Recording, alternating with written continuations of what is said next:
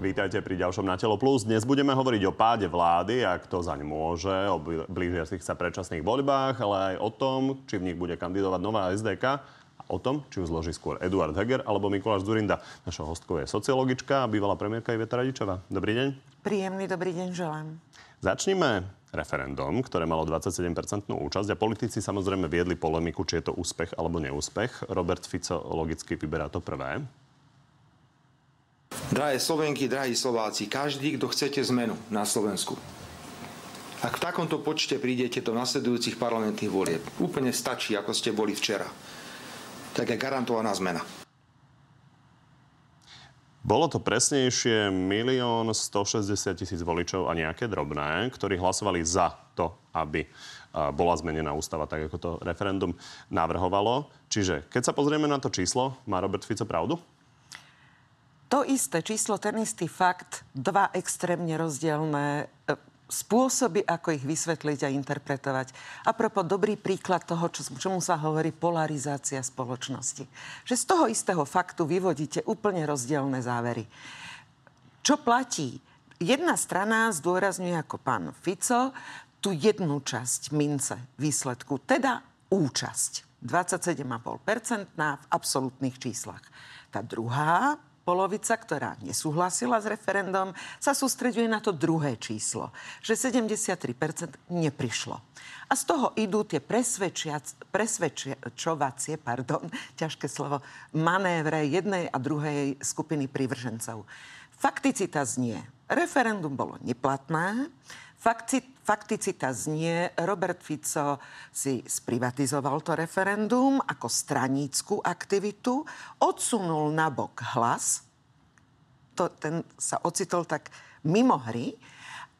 Je to súčasť jeho mobilizačnej kampane do volieb, takže z jeho pohľadu tá interpretácia sedí a sedí aj pre jeho voličov. Pýtam sa ale možno na tie dáta konkrétne. Čiže keď sa pozrieme na to, že je to takmer 1 200 tisíc voličov, je úplne jasné, že táto otázka nebola veľmi jednoduchá. Druhá vec je, že reálne nemenila situáciu. Ona bola len nejaký krok k niečomu. Ano. Referenda sú dlhodobo neúspešné na Slovensku. Všetko tak sedí. preto sa pýtam, že či táto masa, keď sa na ňu pozrieme, ktorá bola ešte v podstate málo motivovaná cez tú otázku, sa trošku zväčší, že či to nie je jasná výhra pre opozíciu? O jasnosti výhry je predčasné hovoriť, pretože do volieb vyzerá to tak, dnes sa o tom má hlasovať v Národnej rade, že nás čaká ešte dlhé, dlhé, dlhé obdobie a môže sa udiať množstvo vecí. To rozoberieme ešte. Či predznamenáva táto účasť e, úspech e, napríklad Roberta Fica? Je to trend. Je to neočkriepiteľný trend. E, využil to ako súčasť práve už predvolebnej kampane, mobilizuje voličov, robí to veľmi silným profesionálnym spôsobom.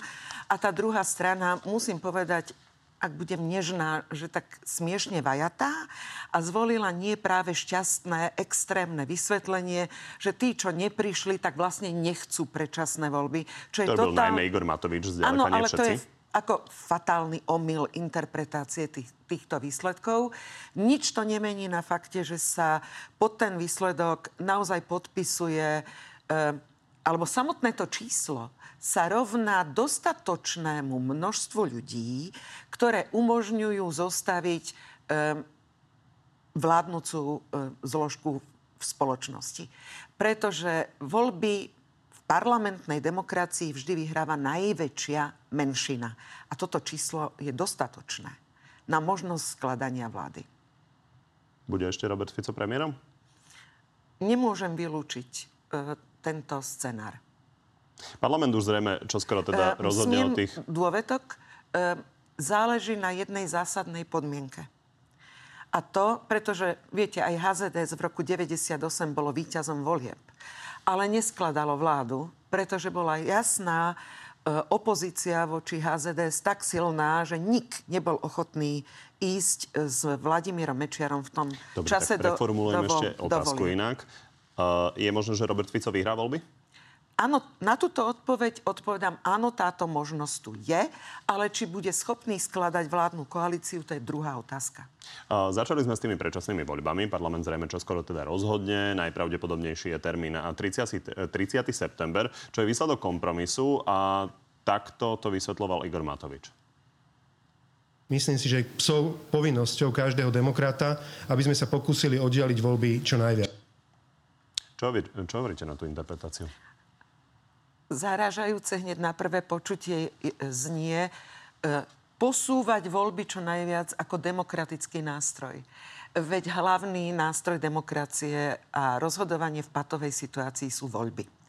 Čiže e, demokratické rozhodovanie, ak to beriem striktne, je zobrať fakt padla vláda, má nedôveru, e, bude rozhodovať s obmedzenými kompetenciami do zno, novorozdávania sa kariet vo voľbách a preto každý štandardný demokrat s politickou kultúrou demokracie neoddialuje voľby. Dobre, poďme si ale rozobrať, komu čo hrá do karát. Lebo hovorilo sa o máji, hovorilo sa o júni, o septembri, v lete nikto nechce voľby, lebo to všetci voliči chodia na dovolenky. A komu hrá do karát ktorý termín? Pán Kovačič, iba 30% populácie Slovenska chodí na dovolenky, nemôžu si to dovoliť a v tejto kríze ich bude ešte menej. Čiže tento argument padá. Jednoducho aj preto, že sme v tak ťaživej kríze.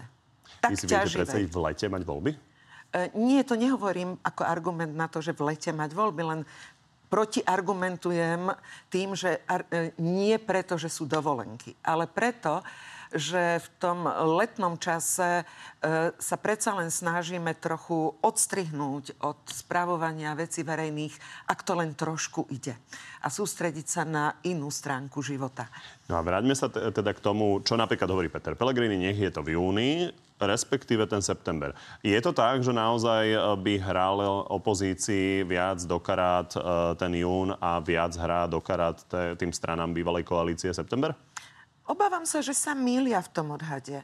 Čím dlhšie pri takomto nasadení Smer SD a Robert Fico budú mať šancu robiť predvolebnú kampaň s nábojmi, ktoré majú v rukách, lebo ich majú, e, ktoré nespôsobila len táto vláda typu kombinácie týchto všetkých kríz, ktoré zažívame, tých účtov, ktoré prídu do domácnosti, tých zdražovaní e, potravy na všetkého tovaru okolo nás, tým prihrávajú násmeč Robertovi Ficovi a nie sebe.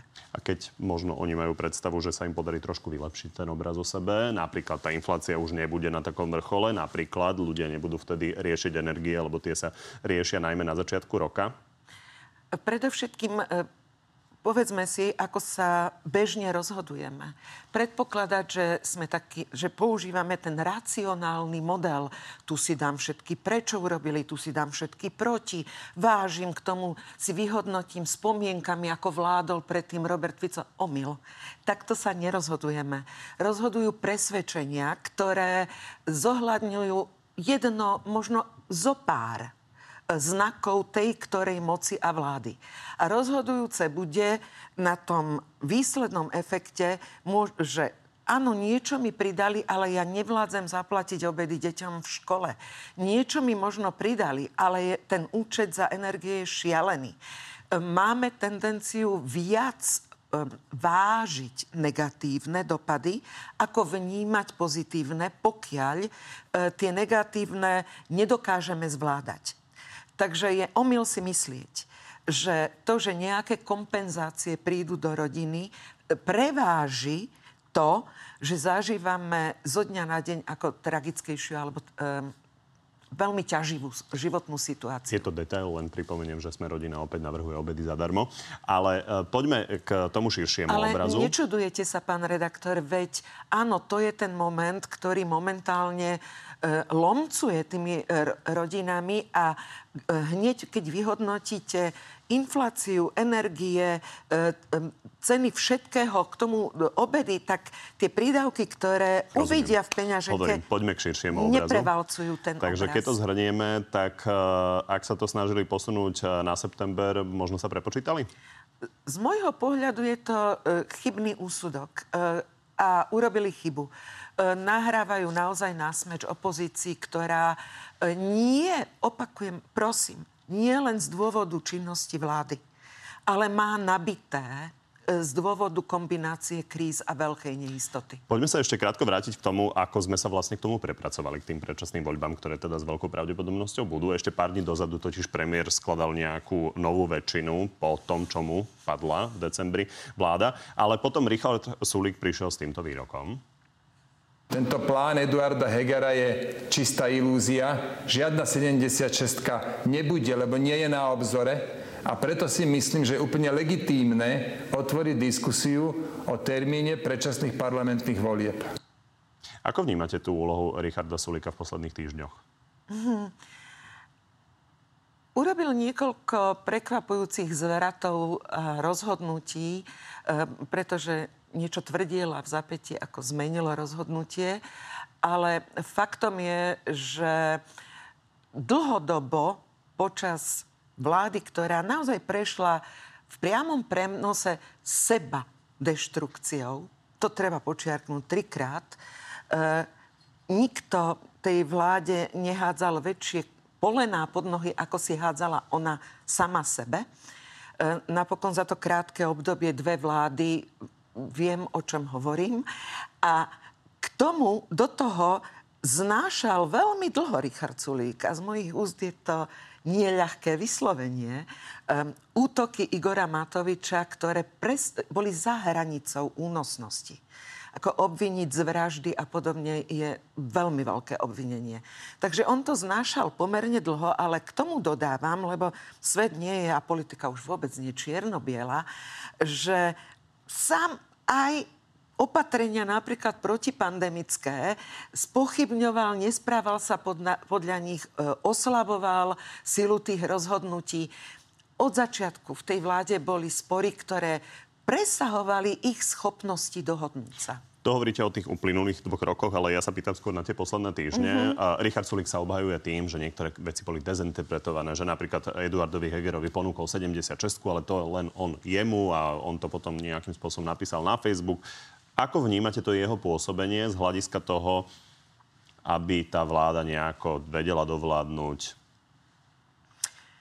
Viete, keď vám koaličný partner sám navrhne e, alebo spúšťa akciu na vyslovenie nedôvery vláde, pričom dlhé obdobie bol súčasťou tej vlády, čiže nesie veľkú mieru spolu zodpovednosti za rozhodnutia tej vlády, tak to samo o sebe hovorí, že prekročil Rubikon e, politickej korektnosti z hľadiska udržiavania koalície. Toto sa udialo. Tak on, on bol vie, spúšťať. Najprv ich vytlačili z koalície a až potom vyvolávali to hlasovanie. Ale možno poďme na Eduarda Hegera a jeho úlohu. Máte pocit, že pán Sulík je človek, ktorý sa niekam dá vytlačiť? Neviem, toto hodnotenie nechám už na vás. Poďme na Eduarda Hegera, eh, lebo on teda hovoril, že vlastne on len robí to, čo SAS navrhla. S iniciatívou na vznik 76 prišiel pôvodne Richard Sulik. Deň po odhlasovaní nedôvery vláde. Z môjho pohľadu to malo zmysel a viackrát som aj dôvody verejne komunikoval. Za vás v tom 2011 bola dosť iná situácia. Vy ste nemali ústavnú väčšinu, boli ste pod tlakom Eurovalu. Tak sa pýtam na to, čo robil Eduard Heger dnes. E, postupoval logicky, alebo to bolo len, len naťahovanie času?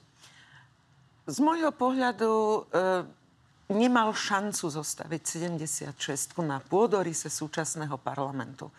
E, možno pre svoje čisté svedomie a pokojnejší spánok, nepokojný, trochu pokojnejší, e, sa pokúsil o nemožné. E, s prihliadnutím na to, že politika je niekedy aj umenie nemožného.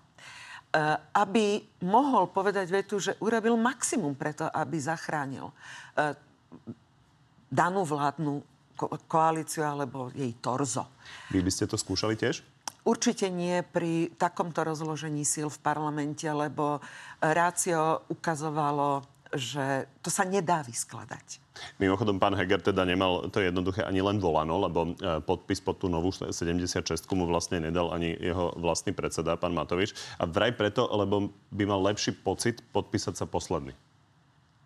Veľmi rád budem symbolicky ten posledný podpis, ktorý bude potrebovať. Nič iné za tým netreba hľadať. Tomuto rozumiete? Ja viacerým veciam od Igora Matoviča prestávam rozumieť, ak si ich e, nevysvetľujem jedným jednoduchým spôsobom, že silou, mocou tlačí na čo najdlhšie udržanie aj torza moci. Aj torza moci, lebo to je už torzo ktoré tu zostalo, bez toho, aby e, v presvedčení vnútornom, že im to naozaj im pomôže vstať ako Fénixovi z popola.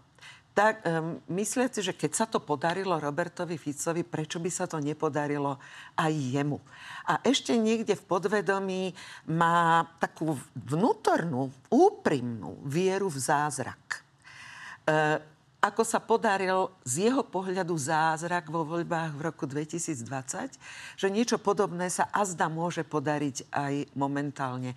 Um, Zázraky sa v politike nedejú. E, môžu sa stať len isté nepredvídateľné okolnosti, ale obávam sa, že tým tlačením toho torza moci tú moc natoľko oslabuje, že bude mať obrovské problémy sa vôbec postaviť ako tak na nohy zázraky sa možno nedejú, ale slovenské voľby sú plné nepredvídateľných okolností. Ale Smer nemal mať zázraky. 83 kresiel, ale... Radičovej vláda nemala vzniknúť, Matovič nikdy nemal mať 25% a Zuzana Čaputová dva mesiace pred voľbami zrejme by nebola ešte prezidentka, keby boli eh, vtedy Pozor, voľby. ale k tomu všetkému napomohli úplne konkrétne fakty. Uh. A tie teraz podľa vás nestoja na strane Igora Matoviča? Momentálne nie. A aby sme dokončili teda to, čo Igor Matovič hovorí, že je lepší pocit e, podpísať sa posledný. Aké je to, keď premiér ide vyjednávať novú 76 a jeho predseda tam nie lebo on chce byť posledný? No možno v duchu toho, že poslední budú prvými.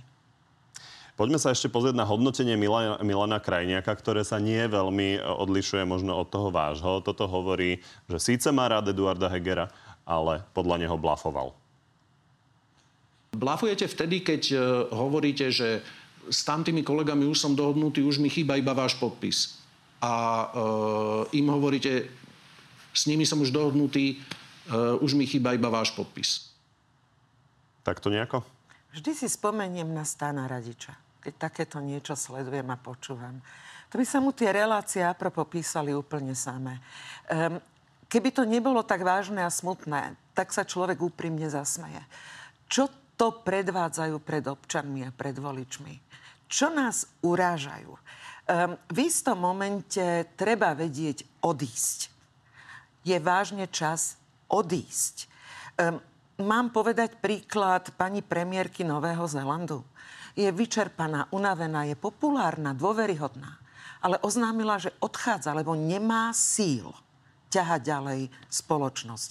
Oni sa tvária, že majú sily, že majú dôvody, ehm, že snať vzkriesia dôveru občanov. Nie, nie je to pravdou. Týmto spôsobom sa im to nemôže podariť. Obťažujú od Vianoc občanov témou vlastného seba udržania pri moci a my zažívame dôsledky ich neskorých rozhodnutí, respektíve nesprávnych rozhodnutí. Takto sa renové nenapráva. Tak obráťme stranu a poďme k tým predčasným voľbám. Niečo uh-huh. sa mhm. pred nimi určite ešte udeje na tej politickej scéne. A vlastne ako prvý sa už predčasom ohlásil s modelom nejakého spájania menších stran hlasnejšie váš bývalý kolega? konzervatívno-liberálne strany, keď sa spoja, to môže byť taká silná báza. Môže?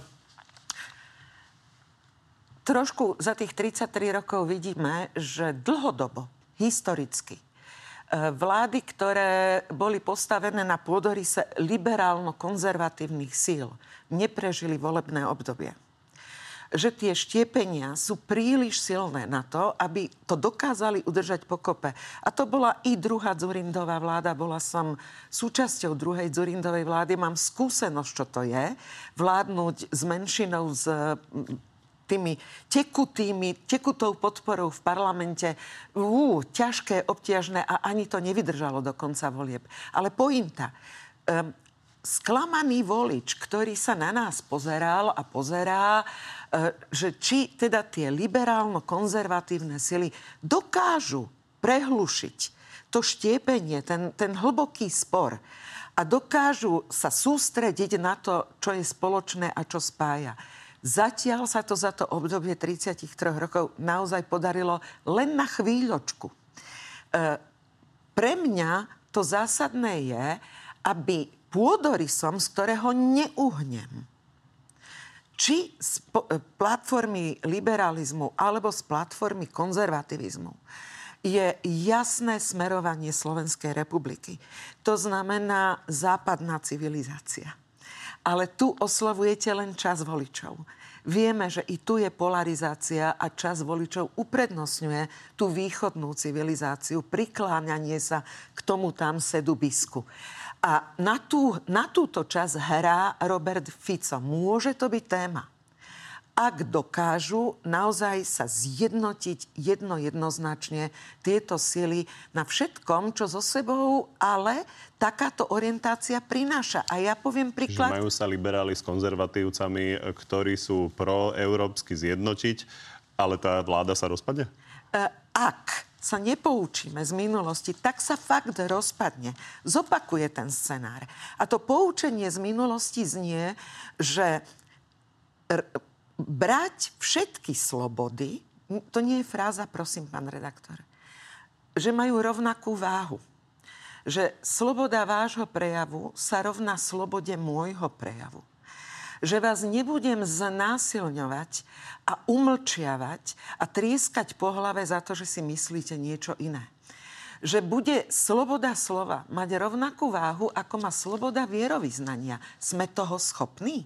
Ak liberáli s konzervatívcami nebudú mať túto schopnosť, tak ten spor ich opäť rozbije. Hádajú sa príliš? Príliš sa hádajú a horšie, obávam sa, a v tom sa zhodneme možno ako základ na ďalšie rozprávanie sa aj s reprezentantami konzervativizmu, že sme sa až tak rozbili, že sme, sa, že sme prestali mať schopnosť sa zhovárať. E, a priori, keď by som sa ja prihovorila čitateľom konzervatívnych denníkov, nech poviem čokoľvek. Stačí moje meno a fú, zle nedobre. E, prestávali sme schopnosť sa rozprávať. A e, ak pomôže takýto krok, že poďme sa zhovárať, ak pomôže dať bokom extrémy, lebo nám hrozia extrémy, tak potom tu je šanca na udržanie Slovenskej republike v tom voji rozvíjajúcich sa krajín. Hovoríte, sa, e, hovoríte že nie, nech sa rozprávajú. A na druhej strane oni sa teda už dlhšie rozprávajú a teda výsledok zatiaľ je len taký, že e, strana spolu sa premenovala na modrú koalíciu. A teda nie je to za tých niekoľko mesiacov málo? Viete, keď začneme to merať, že čas tlačí, ich čas začal tlačiť. E, pretože tie voľby Vyzerá to tak, obávam sa to povedať na 100%, lebo ten parlament e, a kroky pána Matoviča sú naozaj nepredvídateľné. Tak je tam ten damoklov meč e, prezidentkynej úradníckej vlády? Áno, prikročí k nej, to som si istá, pokiaľ sa nedohodnú. Ale e, navyše, aj bez Oľano, je v ostatku parlamentu dosť hlasov na predčasné voľby. Aby sa zase opozícia neráčila vyhovárať, že to bez nich nejde, lebo ide. Eh, ale pointa, um, je tu istý, isté časovanie, ktoré nepustí, keď sa budú blíži, blížiť voľby. Už sa vyhraňujú, definujú rôzne tie uh, mimoparlamentné straničky. Pán redaktor, máme na ministerstve vnútra dnes registrovaných 160 politických strán z toho 90 je v likvidácii. V ostatných voľbách sa zúčastnilo 24 politických strán, takže ono v podstate to rozmr- rozmrvené je ako spájať a je čo? Vráťme sa ale k Mikulášovi Zurindovi konkrétne. Podľa Áno. vás zatiaľ predviedol, čo predviedol, zatiaľ sa volá Modrá koalícia spolu, to je zatiaľ jediný výsledok. Možno je nejaký iný, o ktorom nevieme. Keď to tak pozorujete, podľa vás má na to, aby tam ešte niečo ďalšie spojil? Obávam sa, že bez toho, aby došlo k spojeniu aj istých častí alebo platformiem parlamentných strán, ktoré sú v parlamente, e, tak e, vytvoriť reálnu protiváhu súčasnému smeru alebo hlasu, alebo smeru plus hlasu je skoro nemožné. Možno sa vrátim k tomu, či Mikuláš Zurinda môže byť tohto lídrom. Nechcite po mne takéto hodnotenie e, z jednoduchého dôvodu. Ehm, som presvedčená, že nevstúpite dvakrát do tej istej rieky. Že model SDK, SDK v dnešnej situácii nie je možný z jedného dôvodu. Že to vtedy bolo podmienené neuveriteľne silnou aktivitou občianskej spoločnosti. A to bez silnej aktivity občianskej spoločnosti samotné tie strany nie sú schopné e, preraziť, e, pretlačiť, pre, presvedčiť. A k tomu, aby sa mobilizovala občianská spoločnosť, je väčšinou potrebný veľmi silný pocit e, ohrozenia a najmä silný pocit, že áno, títo by to mohli zvládnuť. Nie som si istá, že tieto dve podmienky sú v dnešnom momente splnené. Tak poďme na druhého hráča, ktorý sa teda ide na niečo podobné podujať. Toto hovorí Eduard Heger. Ide mi o to, aby sme tu vybudovali jednotu a spoluprácu medzi týmito subjektami. Nedefinuje to úplne jasne. A tie slova sú také nie je úplne e, konkrétne, ale stretáva sa s rôznymi e, predsedničkou za ľudí, predsedom e, KDH, s maďarskými subjektami. Má väčšie šance ako Mikuláš Durinda? Mm, ne, nemôžem to odhadovať, pretože respektíve merania dôveryhodnosti pána premiéra Hegera e, sú pomerne nízke. To ale, áno, ale matematicky čisto Mikuláš Zurinda má nižšiu dôveryhodnosť áno, ako Eduard Heger. ale chcela som povedať za tým ale, že tam si nie, nie je veľmi čo vyčítať, ako v rámci tej pozície. E, určite sa očakáva, že budú schopní komunikovať medzi sebou bývali premiéry. To je otázka, že či je to vlastne konkurencia, alebo je to to isté? Uh, lebo pokiaľ pôjdu v konkurencii, tak kde je ten motív spájania sa? To je opäť štiepenie sil. Čiže ak idú do volieb a myslia to vážne, um, tak viete, tých minimálne, prepačte, že poviem číslo, ale tu, e, to, čo dosahujú smer a hlas, tak ten tretí hráč potrebuje dosahovať, aby bol reálnym hráčom. Zaujímavé na tomto projekte, ak to tak môžeme nazvať Eduarda Hegera, je to, že hoci vlastne predpokladom na to, aby vznikol jeho odchod e, od Igora Matoviča, tak Igor Matovič hovorí, že sa na to nehnevá a že naopak mu drží palce. Tak tu poviem, že ak by sa podaril takýto projekt, naozaj takého SDK 2, bol by to uh, taký čin, že by sme mali postaviť bustu, uh, niekde nie, že bustu, ale naozaj sochu Edovi Hegerovi. Ja sa skôr obávam, že mnohí z nich povedia, že nie ani za svet. Vy osobne dávate šancu, videli sme tam napríklad KDH uh, za ľudí, a teda odídencov Hegerovcov od uh, Oľano, možno maďarskej strany, že takéto spojenie by mohlo byť? Sú to konzervatívne strany všetko, takže tam e, ten potenciálny liberálno-konzervatívny konflikt nehrozí. E, tak počiarov možno treba pripomenúť, že za 30 e, rokov samostatnosti na Slovensku nikdy nevládli liberáli. Nikdy. Takže taká tá, tá, tie slova o nejakom liberálnom puči a podobné nezmysly sú naozaj obrovské nezmysly, lebo tu liberáli nikdy nevládli. Tu vždy vládli väčšinovo e, konzervatívne sily alebo niečo, čo sa tvárilo od tretej cesty cez sociálnu demokraciu a skončilo v extréme e, populizmu na he, e, bratajúca s Mazurekom a s Republikou a podobnými, podobnými silami.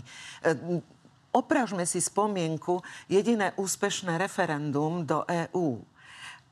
Spomínate si na kampaň Smeru v tom čase?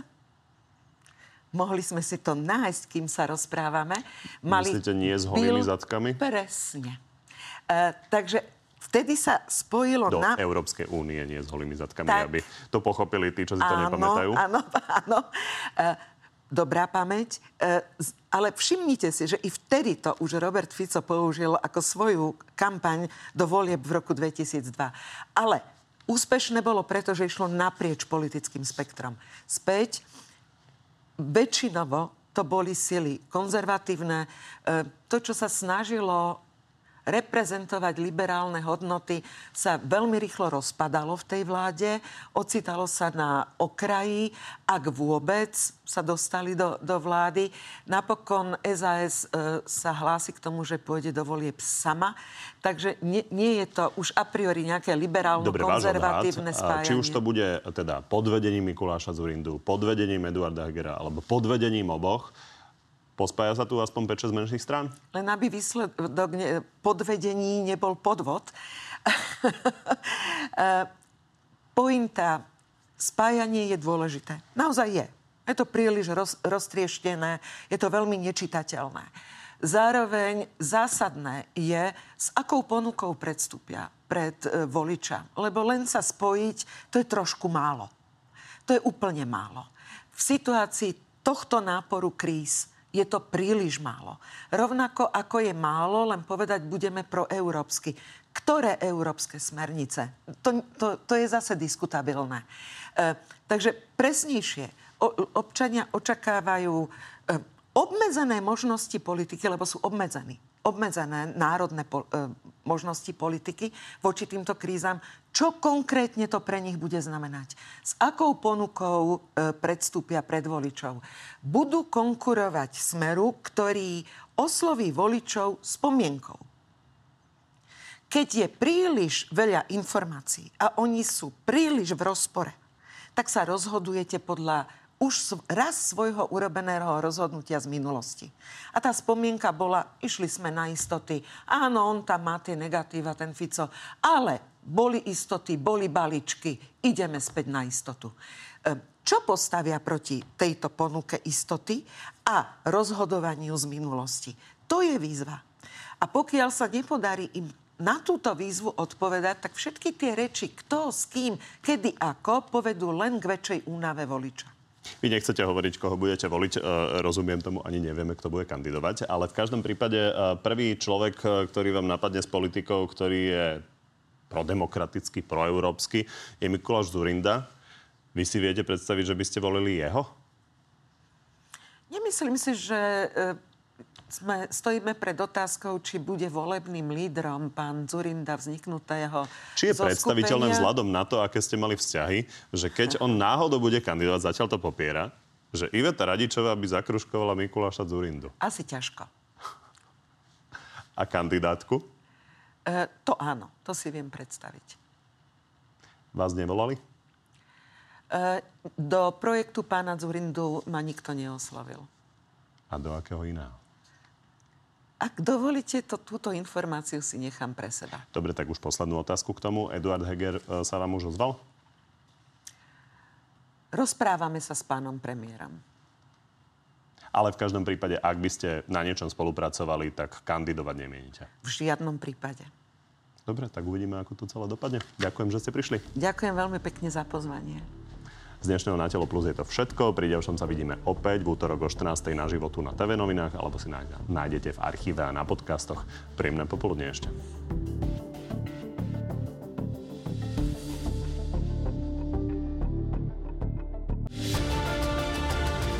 Takže poďme na divácké otázky. Začnem Pedrom. Či by zobrala od prezidentky poverenie viesť úradnícku vládu do predčasných volieb ako predsedkynia vlády? Ďakujem za dôveru. Nie. Matúš, ja mám len jednu otázku. Čo si myslí o nadradení stranických a vlastných záujmov politikov nad záujmy Slovenska? Hovorím o septembrovom termíne volieb. Stranicko za okupácia strán, e, tém, ale aj politiky je jeden e, z neduhov, ktoré zažívame a doplácame naň. Takže pokiaľ to takto bude vyzerať, tak tie záujmy Slovenska pôjdu do úzadia. Ten termín, na ten sa pýtam. E, Termín septembrový je pre mňa absolútne nepochopiteľný, e, pretože ťahať v podstate skoro rok bez reálnych kompetencií vnímam ako nezodpovedné. Vedela by si predstaviť nejakú formu spolupráce s Modrou koalíciou? Viem si predstaviť každú spoluprácu, ktorá pomôže občanom vo výbere z ponuky v nasledujúcich voľbách. Aj s Modrou koalíciou? Aj s modrou koalíciou. Richard, aké dôvody podľa vás vedú pána Zurindu dostať sa opäť do politiky? Že sa na to všetko okolo nás nedokáže pozerať nečinne. Lucia, urobili by ste niečo inak v 2011, aby ste predišli pádu vlády? Dostávam často túto otázku. Keby bolo, keby neplatí, v tom momente so všetkými informáciami a rozloženiami síl nebola iná voľba. Richard, ako diskutovať s človekom, ktorý používa lož ako zbraň, napríklad Babiš v prezidentskej kampani? Hmm, veľmi dobrá otázka. Zažívame dennodenne. Ako narábateľ s žou, keď sa vás snaží oklamať dieťa, sused, partnerka? asi to vyčítate a nepristúpite na toto klamstvo. E, klamstva treba odhalovať, dešifrovať a nastavovať zrkadlo. Koho by pani Radičová volila? Ó, prosím inú otázku. Je tu ešte, že nie konkrétne mena, ale vlastnosti. Jak vám pomôžem. Vlastnosti. E, v každom prípade e, ľudí, ktorí bez ohľadu na to, či totálne súhlasím s ich postojmi, ale sú principiálni, neuhýbajú. Viem predvídať, čo urobia a navyše viem, že rozhodujú proeurópsky, proatlanticky a demokraticky. Kto je u nás, u nás predvídateľný, demokratický a proatlantický? Zopár by sa našlo. Jeden nepoviete? Um, určite jednoznačné, proeurópske, proatlantické je spomínaný pán Zurinda, ktorý dlhé roky ťahá túto, tento štafetový kolík. Ale popri tom dovolte spomenúť aj také mená, ktoré s ním spolupracovali. Silný partner Ivan Mikloš. E, veľmi silný cel, právnická zostava, veľmi silná okolo Holendera E, neskôr pána Kresáka a tak ďalej. Vedela by som vymenovať nesmierne veľa mien a bohužiaľ to v istom momente s politikou vzdali. Ďakujem.